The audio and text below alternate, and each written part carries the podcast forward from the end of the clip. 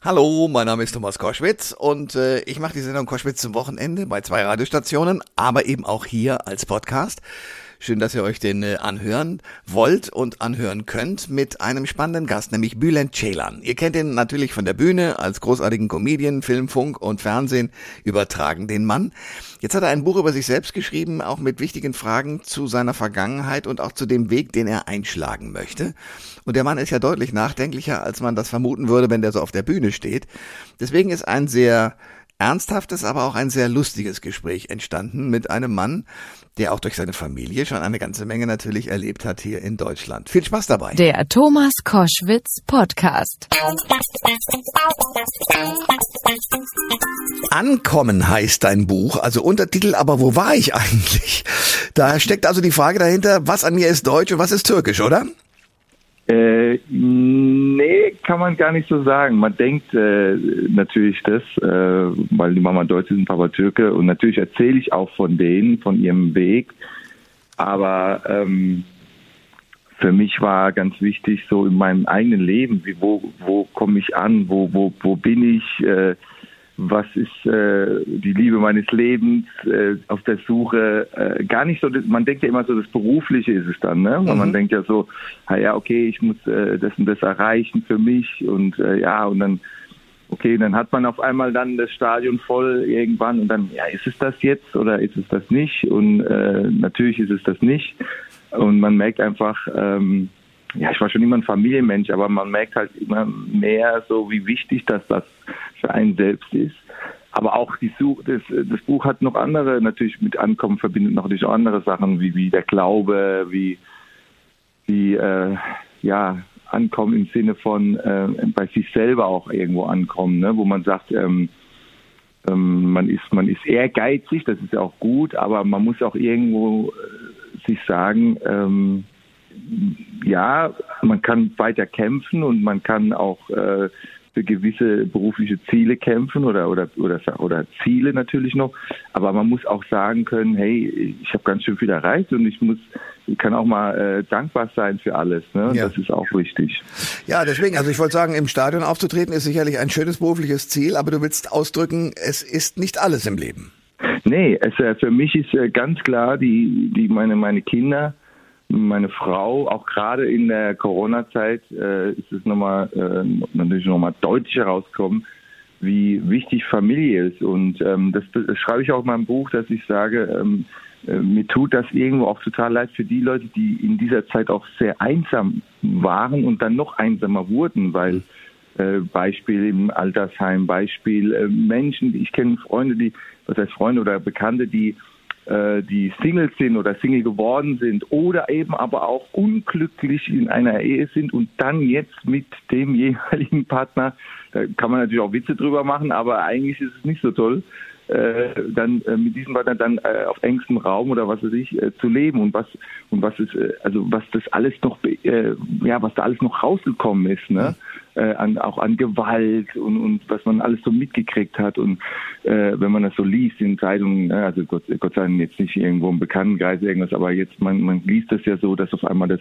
Kindernottelefon äh, ja, ja. Äh, zig Prozent erhöht hat äh, und und dann denkt man oh krass also das ist so da muss man dann immer wieder sagen, hey, ähm, ja, ich bin dankbar, dass, dass ich so eine Frau hatte, die auch gesagt hat, hey, komm, jetzt machen wir das, jetzt machen wir das, gehen wir in den Wald. Das kennt man ja, den Wald, die Waldläufe. Man hat ja, auch Leute gesehen, die man eigentlich so nie sehen würde.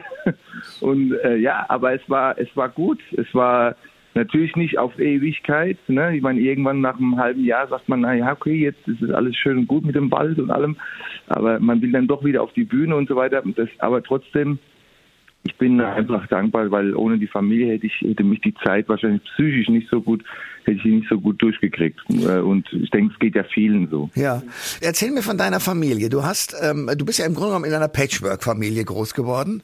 Mhm. Also äh, ich glaube, Vater ist Türke, Mutter ist Deutsche.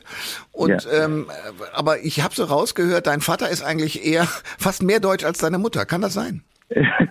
ja, wenn du meinst den Kegelverein. Ja, zum Beispiel, ja. Ja, ja. Äh, ja und auch so, ja, also mein Vater, der wollte halt sehr, es kam 1958 nach Deutschland und wollte halt sich schnell integrieren und das hat er gemacht durch, äh, klar erstmal Deutsch lernen, aber auch, ähm, da gab es ja keine Abendschule, er musste das einfach sich selber irgendwie beibringen, ne? durch die Arbeit und so weiter, mit Freunden geredet und und und. Und dann eben halt, äh, was man so kennt, ne? Kegelclubverein, äh, dann Skatverein. Und ich war ja auch dann in diesem Verein. Also ich, mein Vater hat mich da einfach mit reingezogen. Der hat gesagt, so, du, äh, ich konnte ja mit neun Jahren war ich schon auf Skatturnieren, muss man sich vorstellen, mit so richtig äh, alten Opis habe ich da äh, Wettkampf gespielt ja. und habe dann Preis bekommen als jüngster Skatspieler mit neun. Sensationell. Aber würdest du sagen, das ist das Geheimnis einer guten Integration?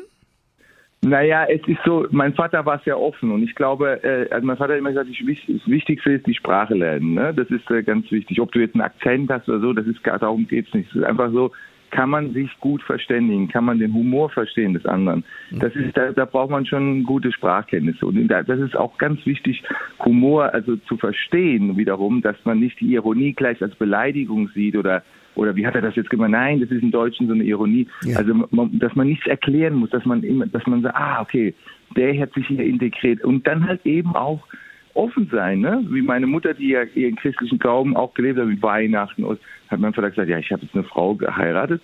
Und dazu muss man sagen, was du schon angesprochen hast, äh, meine, meine Mutter hatte wirklich äh, schon drei deutsche Kinder, also ne, von, mhm. von erster Ehe. Und mein Vater war da als Türke, muss ich sagen, super modern. Er hat gesagt, hey, die Hilde, die heirate ich, auch wenn sie tausend Kinder hat. Äh, die ist einfach so schön. und das hat er gemacht. Das fand ich halt toll für damalige Zeit, muss man sagen. Als Türke eine deutsche Frau mit drei Kindern zu heiraten, ist schon, fand ich schon sensationell. Ja. Und umgekehrt, kannst du Türkisch? Nein. so, damit haben wir alles besprochen. Sensationell. Das heißt mit anderen Worten, also es, du stehst nicht in der Gefahr, weil ich glaube, das kommt manchmal gar nicht so gut, irgendwie türkische Witze zu erzählen, oder doch? Nee, nee, das ist gedacht, das, das, mir ist ein paar, paar peinliche Sachen manchmal passiert, dass äh, natürlich so ein paar Brocken kann man dann schon, ne? So ein paar Wörter und so weiter, aber dass dann irgendwie Türen bei der Autogrammstimme auf mich zugegangen sind und irgendwas ich so Evet, Evet und Evet heißt ja, hm. weil ich dachte, okay, es wird schon irgendwie und er so, hä, die gucken mich so an, das kann ja gar nicht sein, weißt du, so, wie, weißt du, so, hat, ich weiß gar nicht, was er gefragt hat, aber es war anscheinend irgendwas, was, wo man nicht Ja sagen darf. Und äh, naja, auf jeden Fall bin ich ja schon ins Fettnäpfchen geraten ab okay. und so. Deswegen sage ich immer, bin ich dann ganz ehrlich, ich kann nicht so gut Türkisch, äh, die Mama ist Deutsch, ich schieb's halt immer auf meine Mutter. Okay. Aber um auf deinen Buchtitel zurückzukommen, bist du angekommen? Ja, ich bin in der Hinsicht angekommen, was meine Frau, was meine Familie angeht, auf jeden Fall. Aber natürlich bin ich immer noch äh, im beruflichen kreativ und äh, versuche natürlich immer mir neue Ziele zu setzen. Das ist natürlich ganz wichtig in unserem Beruf. Ja, das sagt ein großartiger Comedian, Bülent Ceylan, dessen Buch heißt Angekommen. Nee, Ankommen einfach so. Ankommen, genau. Ankommen heißt das Buch. Untertitel, aber wo war ich eigentlich? Bülent, dir alles Gute. Danke für das Gespräch heute Morgen. Ja, ich danke dir. Vielen Dank. Alles Gute. Alle Informationen zur Sendung gibt es online auf thomas-koschwitz.de.